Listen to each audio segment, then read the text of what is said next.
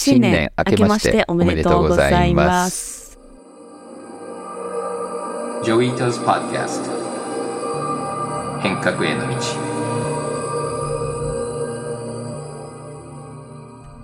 はい。ジョイさんは新年どういうふうに過ごされましたか？覚えてる限りただ家で何もしなかった新年は久しぶりなので家でただダラダラしてました。あじゃあどこにも行かず、はい、自宅にいたんですね。もうほぼ歩ける距離しか行ってないって感じ。ええー、そうなんですね。結構珍しいですね。忙しくされてそうなのに。一つだけやったのは、恵比寿の DG と渋谷の DG と、クリプトバー P2P 銀座と、クリプトベースっていうところに、年末 NFT を発行するステッカーみたいなの貼って、そして1日にミントが始まるステッカーを4箇所に置いて、で、100個ずつ発行できるようにして、そして4つ集まるとレジェンダリーの NFT が発行できるっていうので、えー、それを年末貼って、そして1日にオープンして、それをトラッキングしてたんだけども、意外にみんな結構やっても、朝の3時に4つとも集めた人とかいて、えー、で、もう全部、あの、4箇所100個ずつあったんですけど、もう全部発行済みで、で、そのレジェンダリーの NFT 持ってる人たちだけの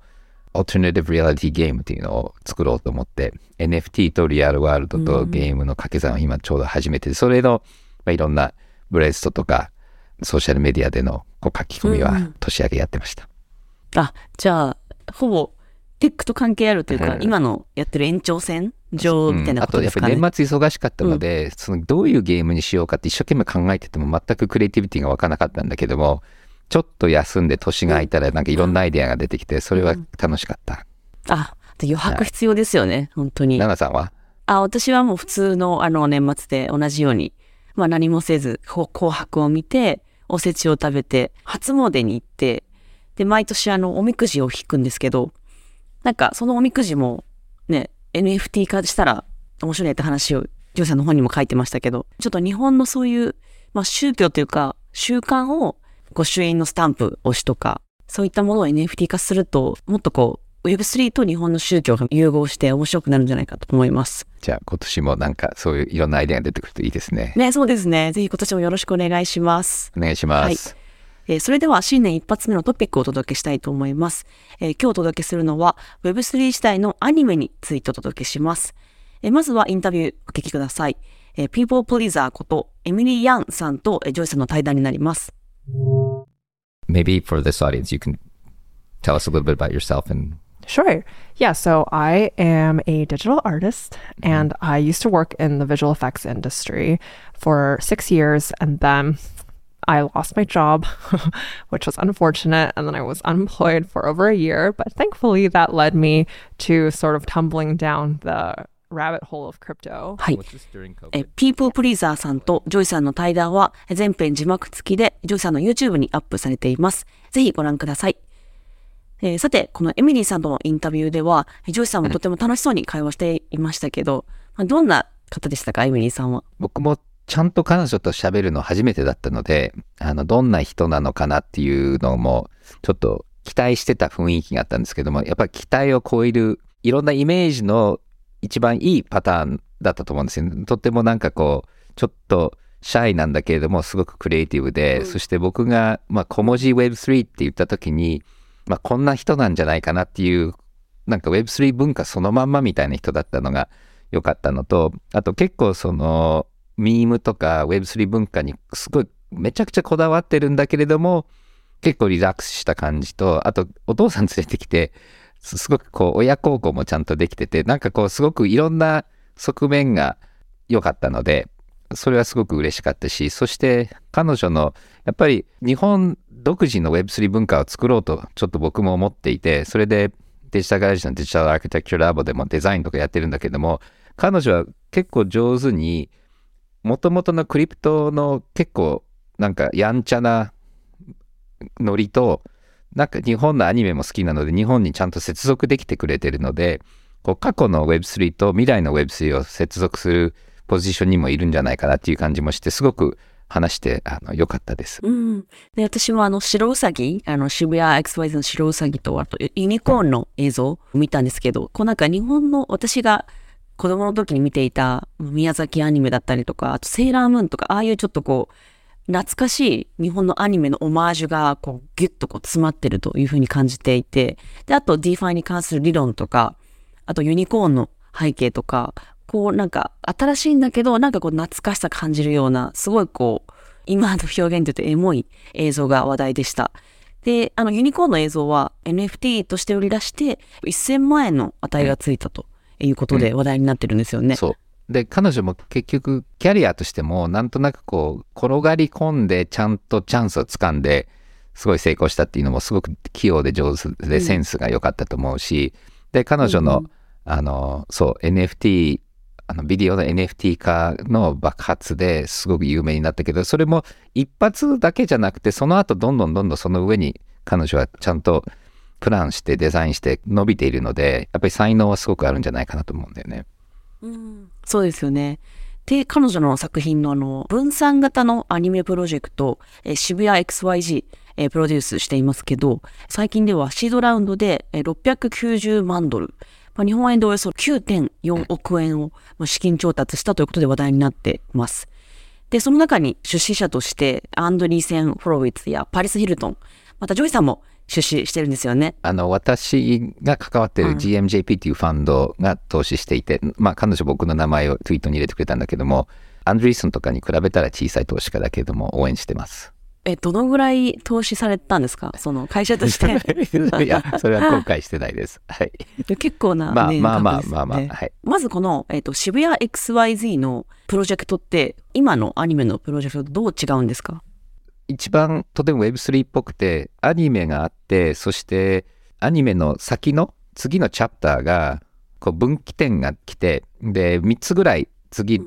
誰をつについていくかっていうのがあって、そして彼女のトークンと NFT を買って、ステーキングって言って、自分が一番見たい未来に、まあ、投資をする。で、一番その投票権が集まった未来が、そのストーリーの先になるっていうので、こう見てる人たちが先を選ぶ。で、選ぶ方法としてはトークンとか NFT を使って、ステーキングとかあのかける。で、それで自分が行きたい方向に行くと、あの、なんかリワードがもらえるっていうので、だから、未来を見てる人たちが選ぶっていうやり方で、で、渋谷 XYZ っていうのは、今回の白うさぎのストーリーが1本目なんだけれども、渋谷 XYZ っていうのはこれのプラットフォームなので、他のアニメのクリエイターとかオンボードして、で、他のストーリーをそこでやっていくので、だからコミュニティで参加型アニメの作り方っていうのが今のこの会社です。NFT を発売して、なんかプロデューサーになる権利をこう発売して、で、一般視聴者はそのトークンを買えば、自分もこう、ストーリーに決めることができるってことですかね。はい、そういうことです。ジョイさんもプロジェクトスタート時から応援していたはいそうなんですけど、あの、投票とか買ったりしてるんですか ?NFT。僕も投票してます。うんそれで、で、まあ最初はだからユーザーとして参加して、ですごく良かったので、彼女、WorkDAO っていううちのもう一つの投資先の創業者に紹介されて、そして僕もファンだっていう話をして、そして一緒にやろうと。で、日本に来たいって言ってたので、日本に呼んで、そしてうちも投資させてもらったっていう経緯です。うんと資金調達であの参加したもう投資家、ジョイさん含めパリス・ヒルトンだったりとか、そういった投資家って今回どういう立ち位置になるんですか ?NFT ホルダーではないんですよね。会社があって、その会社の投資家になりつつ、彼女が発行するトークンを買う権利もついてくる。だから最近 Web3 っていうのはトークンの発行とか NFT の発行とか株の発行ってするので、株主になりつつ、トークンとか発行した時に買う権利っていうのが大体ついてくるっていうので、だから会社への投資っていうことです。なるほど。いや、すごいその渋谷 XYZ のあのビジュアルがものすごい再現されてて、これはどうやって作っ、なんかさ想像ししたのかなとか思っあの、一回来ないとやっぱわからないじゃないですか、ああいうのって。そうだよね。まあ結構メディアに出てるからね、渋谷のあのあスクランブル交差点って。たと思うんだけど、僕もちょっとしわかんないんだけど、どこってイメージすね。ごいもうあのありそうなあれは渋谷のオマージュというか渋谷のビルの位置とかも完全に似てるんですけどちょっとだけ違っていてうんなんかそこの違いが絶妙なバランスだなと思ってあの見てました。はい。でえっとジョイさんこのプロジェクトの、まあ、どこに可能性を感じてますか？そうだね。まあ彼女がすごいセンスがあるっていうことと、結構彼女の周りに面白い人たちがたくさん集まっていて、そしてストーリーを NFT とかで動かす。これ渋谷 XYZ もあるけども他にもやっぱりストーリーテリングの DAO とかプロジェクトがあってそれにもあの僕も関わったりしてるのでこのジャンルとしてストーリーテリングを Web3 でやるっていうのもすごく重要なジャンルなのでそれも投資したいなというのとあとやっぱりアニメの未来の話をいろんなところでしてるので、まあそこにも関わってきてるので、まあいろんな理由でこれ面白いなと思いました。そうですよね。私も結構友人にアニメ、Web3 じゃなくて今のアニメ制作の会社にいる人がいるんですけど、やっぱりものすごい大変というかブラックで、労働時間ももう当たり前なのに徹夜してるし、うんすごいやっぱり、あの、お金もないから少人数で回してるんですけど、やっぱり一人にかかる労働が4人分、5人分ぐらいやってるようなところなので、やっぱりちょっとアニメ業界はイノベーションを起こしてほしいなとずっと思ってたんですよ。なので、こういうエミリーさんのニュースはとってもいい兆しだなと思いました。僕もそう思います。まあ、このね、プロジェクトぜひ、渋谷 XYZ で検索したら出てくるので、ぜひ見てください。リスナーの方も。はい。で、えっと、エミリーさんは、えっと、自分のアーティスト名がついたえ DAO、えプリーザー DAO というものがあります。はい。で、このプリーザー DAO がまあ何なのかということをエミリーさんが説明していますので、ぜひお聞きください。So, so what, what does Pleaser DAO do now? プリーザー DAO はどんな DAO なのか教えてください。Do you know Katamari Damacy? Yeah, yeah. I, I would say Pleaser DAO is, is literally that. You know, they just go around, クリーザー DAO は you know, ゲームの塊魂のような存在です。いろんな人を巻き込んで、司祭には影響力をどんどん増やしています。最初は私がユニスワップの NFT を販売した時に、ファンの一人が、この NFT を購入するために DAO を作って、みんなで共同で入札しないか、とツイッターで呼びかけたのが始まりでした。最近までは、様々な NFT をコレクションしていましたが、今は10人ぐらいが専任で運営しています。ダオの運営に直接関わっているんですか、uh, I am, yeah.、Um, so, you know, every now and then,、um, I try to be a little bit more hands off now. そうですね。ただ、最近は少し距離を置いています。私の名前を冠して運営されているので、少し心配ではありますが、運営陣は優秀な方ばかりなので、大丈夫だと思います。My brand name, which was really cool to see. 情熱を持った人々がそれぞれ貢献することでスタートさせた動画、ここまで大きくなるのを見るのは、とても感動的ですよね。はい。プリザー DAO はエミリーさんが塊魂だという話がしていました。はい。塊魂で私もプレイしたんですけど、まあ、いろんなものをこう塊で巻き込んで大きくなって、最後にはあの星様になるっていうゲームなんですけれども、本当にそういう感じなんですかまあ僕も中に入ってないので外しか見れないけどもでもちっちゃいのからどんどんどんどんどんどん大きくなっていってるのといろんなガラクタのようにいろんなプロジェクトがひっついていってるっていうので、まあ、彼女が塊魂みたいだっていうイメージはなんとなく湧きました。そうですよね。これでも必要なスキルですよね。こう自分が仲間を集める際に、こういろんな人をこう巻き込んで大きくなっていくっていう。こその辺は彼女すごい才能あるんじゃないかな。うん。で、このプリーザー DAO は、エミリーさんが運営してるわけじゃないんですよね。どういう、どういう DAO なんですか？そうですね。僕もだからこれちょっと知ってる限りなんだけどももともと彼女の NFT を買うためにいろんなファンみたいな人たちが集まって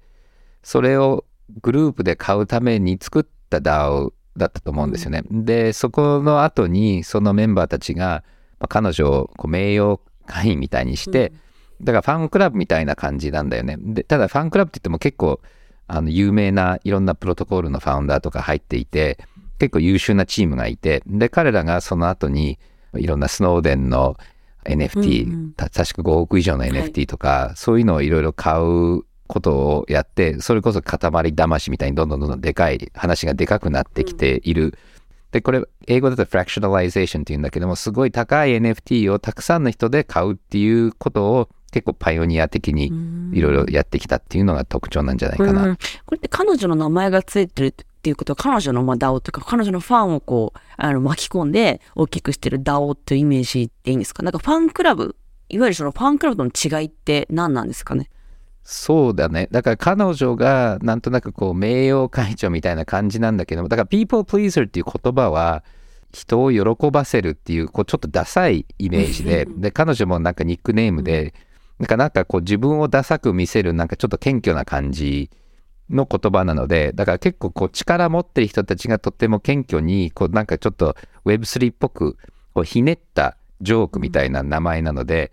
だそれがすごく多分テイストが合ってると思うんだよね Web3 文化に。で結構すごい強烈なことをこう謙虚ななんかこうちょっとおかしい名前でやってる。でそのトップにいるなんか名誉会長は彼女みたいにセンスがある人っていうのはすごくこう特徴的で。でファンクラブと一番大きい違いは、もう何億集めてガンガン NFT に投資してるすごくこう行動力はあるこうエフェクティブな DAO なので。でしかも結構尖ったプロジェクトをずっと応援してきてるので。だからこれだけとっても Web3 小文字系なのは一番なんかこう成功してるのが一番なんか謙虚な名前した淡々とやってるチームっていう感じだと思うんだよね。うんその小文字系ってどういう意味なんですか？僕が Web3 で書くときは小文字でスペースなしでで結構小文字ってうるさくないじゃん。あで大文字ガンガンっていうのがなんかこう ちょっとあの誰とは言わないけれども結構日本で「俺俺すげえだろ Web2 億万長者だよ」みたいな人たちの逆。だから結構 Web2 のなんか社長って大文字系が多いんだよね「俺俺俺」みたいな。あでエミリーみたいな女性で Web3 で私はととにかく人をよいしょするのが好きなんだよっていうのが一番実は成功してるっていうのが小文字系。なるほどなるほど。確かになレイバックというか肩の力が抜けた感じがしますよね。彼女もそうだし小文字にすると。そう、大文字は俺すげえだろっていうのが大文字。で、私大したことないですって言いながらズドンってやるのが小文字。あでもね、うん。そっちの方がなんか本物のような感じがしますよね、なんか DAO の話で言うとあの前回の配信でもこう思いをいろんな思いを持ってる人がこう共有するという話をしてましたけどこう思いで集まるっていうことで、うん。この彼女のプリザー DAO もそうですけど、地方の山越村の DAO とかこういろんな思いでプロジェクトが可能になるっていうことでこう誰もが DAO を立ち上げられるようになるとこう日本経済にとってもこうどんないいことがあるんですか？まあ、一つだからその思いで言うと、だから彼女たちはやりたいことするためにお金を使ってる。お金を儲けるために何かやってるわけではないので、だからやっぱりそのパーポスってよく今最近言われてるけど、本当にパーポスがあってやっている。で、やっぱりこう、お金儲け、投機目的のために今までやってきたクリプトとかじゃなくて、クリプトを使って社会貢献する、どうやって普通の人に役に立つ、どうやって環境に良くするとか、そういうプロジェクトって昔からあるんだけども、どうしてもこうみんな何億儲かりました、俺すげえだよみたいな人がうるさいから、そういうこうよ世の中にどうやって役に立ってるかっていう話ってあんまり表出てこなかったんだけども、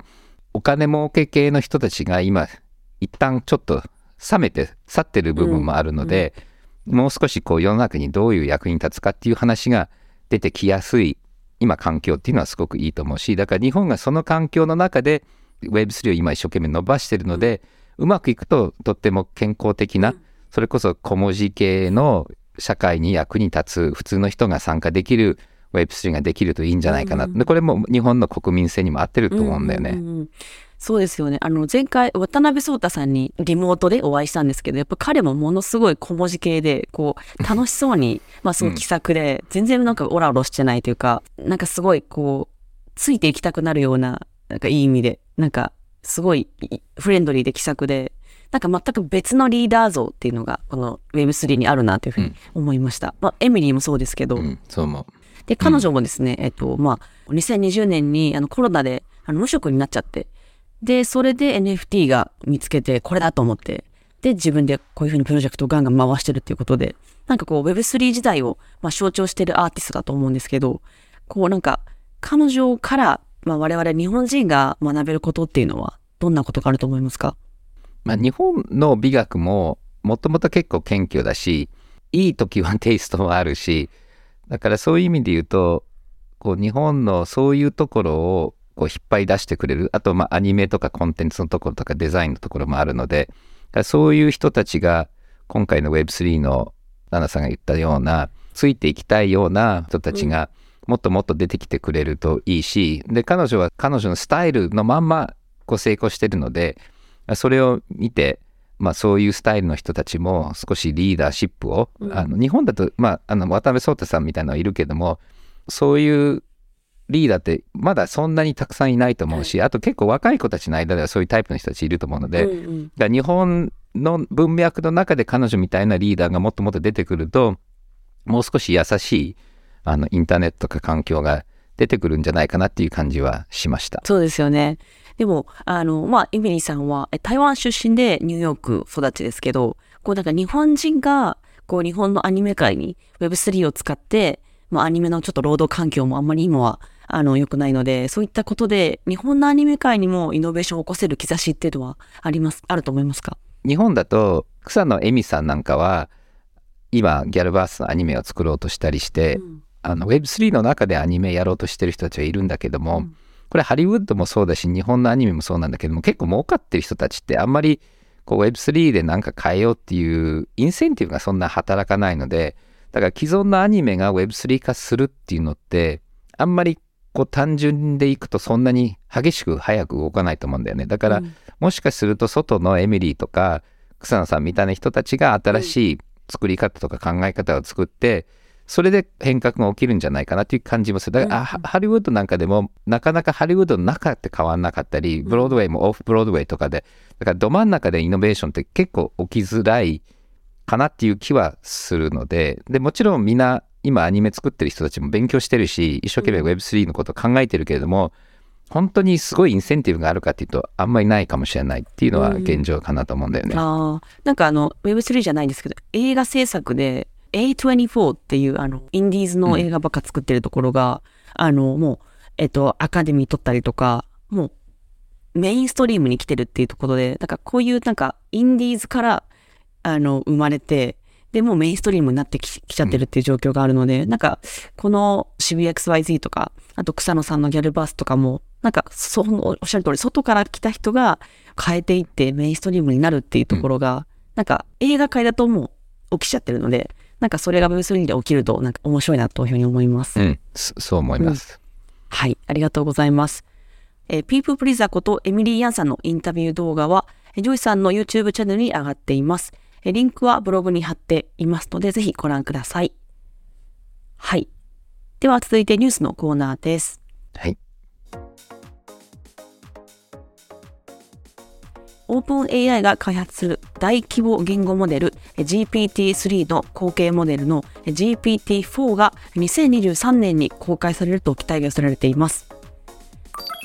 金融庁は今年、海外発行のステーブルコインについて、日本国内での流通を解禁することが国内の報道で明らかになりました。暗号資産のソラナから脱出するプロジェクトが増えています。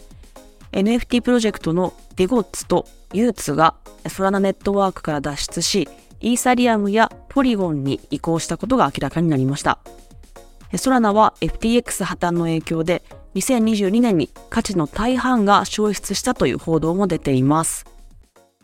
はい。まずこの GPT-4 のニュースですが、えーかなり、まあ、GTP3 でも、まあ、日本国内で話題になってますが、GPT-4 っていうのはどんなものになるんですか？はい。技術的に言うと、今の使ってるデータと、それと解析してるポイントの数とか、あの要はコンピューターがもっと大きくなって、データももっと大きくなるので、単純に言うともっと頭良くなるっていうことで、で今の GPT-3 なんかでも、もちろん使う人が上手になればなるほど、面白い使い方がたくさんあって、みんないろいろ実験してると思うんだけども、GPT-4 が出ると、今の GPT-3 が高校生だったら、もしかすると大学生みたいな、どんどん頭良くなっていって、まあ、どっかに限度あるのかもしれないけれども、みんながびっくりするほど GPT-3 って頭いいので、GPT-4 はもっと頭良くなるよねと。うん。何が起きるかっていうと、今、英語ではコーパイロットって呼んでるんだけども、あの自分のこうアシスタントみたいな感じで、こういう手紙書いてとかあのこういうあの台本書いてとか、うんうん。論文書いてとか、だから多分 GPT-4 なんかは論文とかも書けちゃうんですね。うん。人間よりも簡単な論文とか契約書なんか書けちゃうと思うんだよね。で、今ただこの Large Language Model っていうのは、ニューラルネットワークっていうそのい世の中で今まで書かれた文章を全部読んで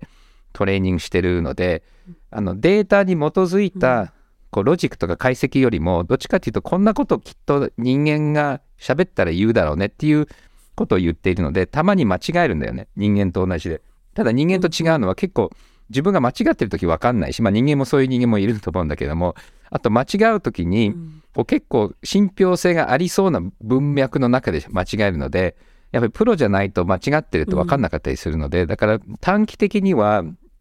GPT-3 でも GPT-4 でも多分専門家が使うのには便利だと思う。だから弁護士が使って契約書の元を書いて、それを修正する、だから編集する。あと例えばこのポッドキャストの台本を、例えばレッシグをインタビューするのにはどういう台本がいいかっていうと、9割合ってるんだけども、これとこれと変だよねっていうので、だからプロは短期的にはなくならないと思うんだけども、これを元を書けっていう、こう下請けのアシスタントとか、あのリサーチャーとか、あとはこう多分教授の下の学生とかは結構リプレイスされるかいらなくなる。もしくは学生は自分で書くよりも GPT に書かせてそれをリサーチしてひねりを入れていくっていう感じなの。だからだからアドバイザーとか編集っていう仕事が強くなるのとあとこうみんなとちょっと違ったひねりが必要になってくるんでだから今の日本みたいにこう正しい答えを出すっていう教育はもうあんまりだ だんだん意味がなくなってきていてどっちかっていうと、なんか自分のこう特徴をどうやって出すかっていうことができているのと、あとプロンプトの仕方、うん、どういう質問を投げかけると面白いものが出てくるか。例えばここ最近できたサイトでこのプロンプトベースっていうのがあって、これいろんな面白いプロンプトを集めたり、プロンプトエンジニアっていう役職があって、これはあの AI を作る人じゃなくて AI を使う人たちが出てきていて、ここではあの例えば同じ OpenAI の DALI に対するこう質問の仕方とか GPT-3 に対する質問の仕方とかいろいろ書いてあって、で、こういう AI を操る職業っていうのがもう生まれてきてるんだよね。これだからもう1年前にはほとんどなかったのが、一つの職業が集まって、それを1ドル99セントだから300円ぐらいで、そのプロンプトを売ってるサイトがあるぐらいなので、だからこれが多分、どの職業も、これはリサーチャーもそうだし、ポッドキャストプロデューサーもそうだし、こういう人たちはみんなこういうプロンプト作りがすごく重要なスキルになるんじゃないかなと。で、うんうん、GPT-4 になると、すごくそれがもっと重要になって、で、GPT-5、6、7って出てくると、うんうん、どんどんどんどんこう、クリエイティビティの方に集中して、そのね、ただね、GPT-3 も結構面白いジョークを言うので、GPT-4 も意外にコンピューターってこんなに面白いこと言えるのかっていうことも言ってくるので、だから GPT-3 でやってみると面白いんだけども、あの、ジョークを言えって言うと結構言ってくるんだよね。でもね、なんか、いわゆるその叩き台作るのって一番むず、あの、面倒だったりするじゃないですか。うん、あの契約書も台本もそうだし、いろんな叩き台っていうのが結構新入社員がやらされがちな仕事ですけど、なんかそれがこういうとこでパッとできちゃうと、効率よく生まれて、で、そこで編集とか精査するのが、まあ、プロの仕事っていうふうになるといいですよね、うん。で、クリエイティブな人はそこが一番楽しいはずなので、うん、うん、だからクリエイティビティある人にはいい時代かなと。うんあと英語と日本語の翻訳も今の翻訳システムよりもどんどん良くなってくるので、うん、だから日本語のことわざを英語に訳してくれっていうとすごく上手にやったりするので、だから翻訳は結構バリアはこれでどんどんなくなってきちゃうと思うんだよね。で、うん、結構細かいニュアンスもできるので。で、すごいですね。もう GPT ってこれからまあ GPT5、6、7とか出てきて、ね、今翻訳もものすごいスムーズに行えてってことで、うん、なんかこうもっと進化すると世界ってどういうふうに変わっていくと思いますか？だから GPT は Large Language Model って言って今いろんな人間の作文をこう直感的に理解して答えるっていう動きなんだけどもでも私にとってこれはどうなんだろうとか僕の会社の会計はこうなんだけどそれはどうなんだろうとか私はがんなんだけどもどうすればいいのかっていうのはこれは Large Language Model GPT とかにはあんまり合わないの。うん、で、あと GPT っていうのはいろんなデータ集めてモデルを作ってそれを叩くっていう感じなんだけど、リアルタイムでアップデートもできないし、うん、だから今の GPT なんかは何年か前のデータなので今日起きたこととか知らないんだよね。うん、だからやっぱりリアルタイムでモデルができる、しかもデータに基づいていろいろできるっていうのは、だから例えばそのゲーム、TikTok なんかやっても、なんとなくこう、イメージで何をすればいいかってやってるんだけども TikTok っていうゲームのアルゴリズムっていうのをきちっと持ってたりしないので、うん、だからそういうストラクチャーがあるルールがあるものとかデータに基づいたりリアルタイムとかっていうのはこれはまた違う AI が必要でこれは今僕らも MIT とやってる不確実系コンピューティングとか、あのシンボリックのプログラムってここれってどんどん増えてきているので、ただ言語の壁とその AI の世界を結構上手につなぐのがこの GPT のやってる LLM なので、だからその新しいこうキャテゴリーとしてはすごく面白いし、ただそのまま GPT-10 に行ってもだんだん効率悪くなるんだよね、で数字とかデータとかリアルタイムをいじるのにはもう少し違うモデルをつないで,、でそれを GPT と合体するともっといけるの。だから GPT だけでもちろんすごいいけるけれどもどんどんどんどんコストがかかるんですよね、だからエネルギーもかかるしデータもかかるのでだから他の手段っていうのも実はやんなきゃいけなくて、で僕らも開発してるんだけどもただ結構まあ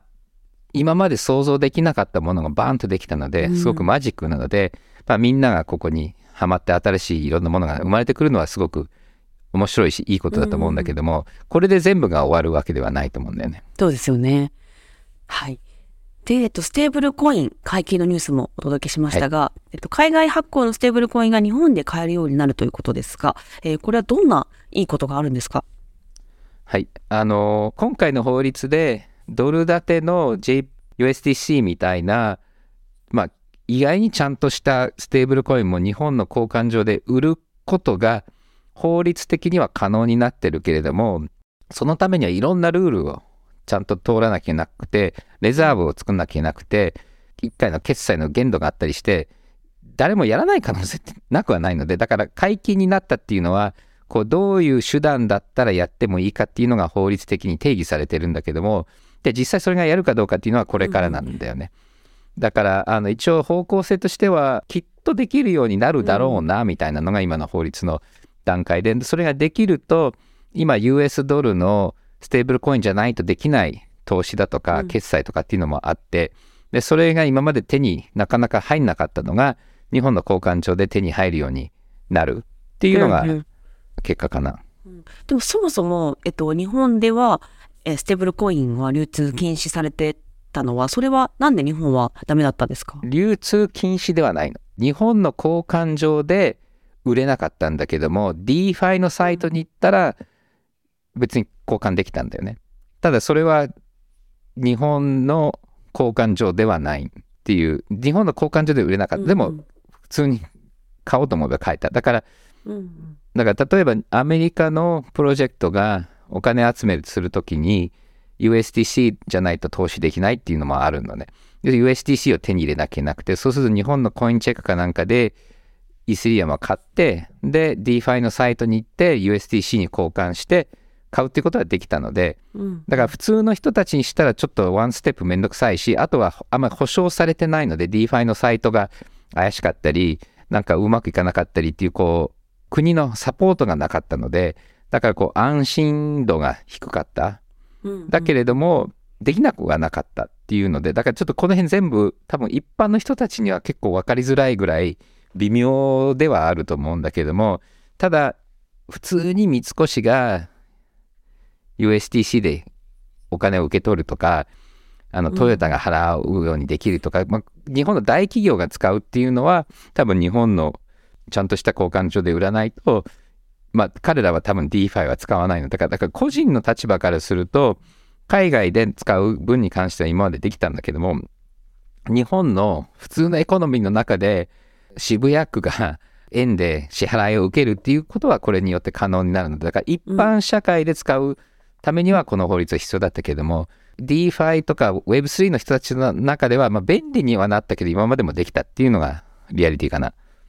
あの、三菱 UFJ 信託銀行の、えー斉藤達也さんもインタビューをしたんですよね。で、その彼のプロジェクト、プログマっていう初の、えー国産ステーブルコインを進めている、えープロジェクトの内容を、えーインタビューしたので、えー近日中に公開します。ぜひそちらもご覧ください。はいで、最後にですね、えー暗号資産のソラナのニュースをお届けしましたが、えーソラナはなんでこう、まあ、FTX 破綻の後からずっと調子が悪いですが、これなんで調子が悪いんですか？はい。ソラナも投資家に売り込まれていて、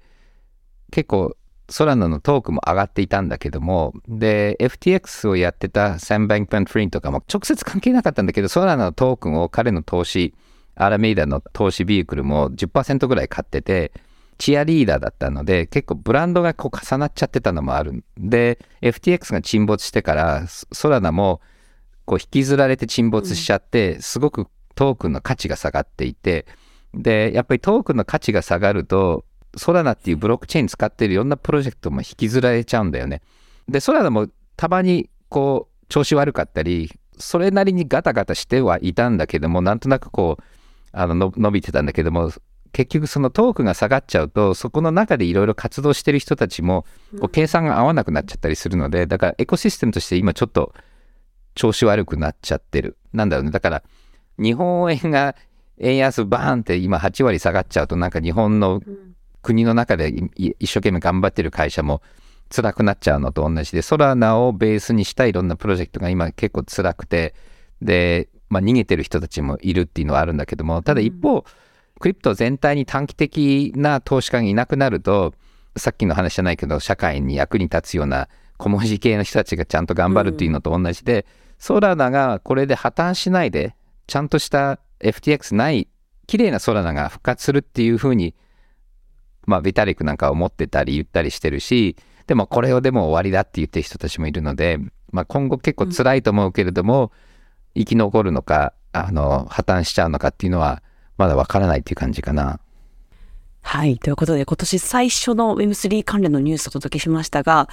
えージョイさんはこの今のニュース振り返って、今年はまあ Web3 にとってどんな年になると思いますか？はい。僕もソラナ以外に他も辛くなる会社とかプロトコルとかまだあると思うんだよね。はいで、去年の末に自民党の Web3PT とか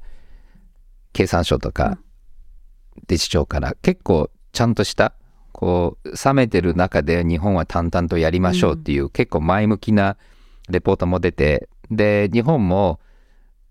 結構世界がこうなんかパニックしてるところでなあまりパニックしないできちっと出てるのはすごくいいと思うので、うんうん。だから世界にとって Web3 って今辛いと思うんですよね。はい。で景気が今後どうなるかにも関係してるんだけども日本からちゃんとしたアプリケーションが出てくるあのとても期待はしてます。だからまあ法改正も続かなきゃいけないんだけど、うん。法改正とアプリケーションが出てで日本がこれで Web3 の業界の中でこうすごくちゃんとした位置づけができるんじゃないかなっていう気はするので、うん。このまんまあんまりずれないで投資をしていくっていうのが重要なのとあとは海外の Web3 の会社も日本が今チャンスじゃないかなっていうので向かってきてはいるので、だから海外の Web3 の会社を上手に日本に受け入れるっていうのも重要ででこれもいろんな変な会社もあるのでそのいい会社と良くない会社をこう見極めるのもすごく重要なんだけどもこう受け入れ体制をこれは国もそうだしあの日本の企業も必要なんじゃないかなと思います。うん、そうですね。いや、今年も、まあ、ちょっと暗号資産、あの、調子が悪いニュースが続いてますけど、まあ、明るいニュースもあるので、今年もぜひ明るいニュースが続けばいいなと思っています。はい。はい。えーそれでは、えーか最後、家紋のコーナーです。えーでは、ジョイさんから問題をお願いします。People Pleaser の作品を共同購入をするのが目的でスタートされた DAO の名前は何でしょうか？はい。答えが分かった方は入力をお願いします。はい。では、今日の配信はここまでですが、えージョイさんは、えっ、と、ポッドキャストリスナーの皆さんに向けて何かメッセージはありますか？はい。あの、一番最初に言ったこの NFT がきっかけでできたゲームがありますので、この Alternative Reality ゲーム、日本語だと大体現実ゲームなんですけども、今年は大体現実ゲームをポッドキャストに混ぜていこうと思いますので、皆さん心の準備をお願いします。はい。楽しみです。これは誰でもできるんですか？はい。あの、やりたい人は誰でもできます。やらなくてもいいですけど、誰でもできます。ジョイさんがじゃあ正月に練ったアイディアをぜひ皆さん楽しんでください。はい。で、ジョイさん今年もよろしくお願いします。はいありがとうございましありがとうございまたす。このポッドキャストでお話しする内容は、クリプトや Web3 に関する一般的な情報に過ぎず、これらへの投資の勧誘を目的としたものではありません。また、特定のトークンなどの推奨を目的とするものでもありません。クリプトの投資と売買は、とてもリスクが高いものです。自分もやりたいと思ったら、プロのアドバイスをもらってから参加してください。また、最終的な投資決定は、皆さんご自身の判断でなさるようにお願いします。デジタルガレージは危険な海に最初に飛び込むファーストペンギンスピリットを創業以来大事にし続けていますこれから来る Web3 オープンソース時代を見据えたテクノロジーで新たなビジネスを生み出す仲間を募集しています番組詳細欄にあるリンクよりぜひご覧ください Web3 is here. Join us. Join the first penguins. New Context Designer, Digital Garage.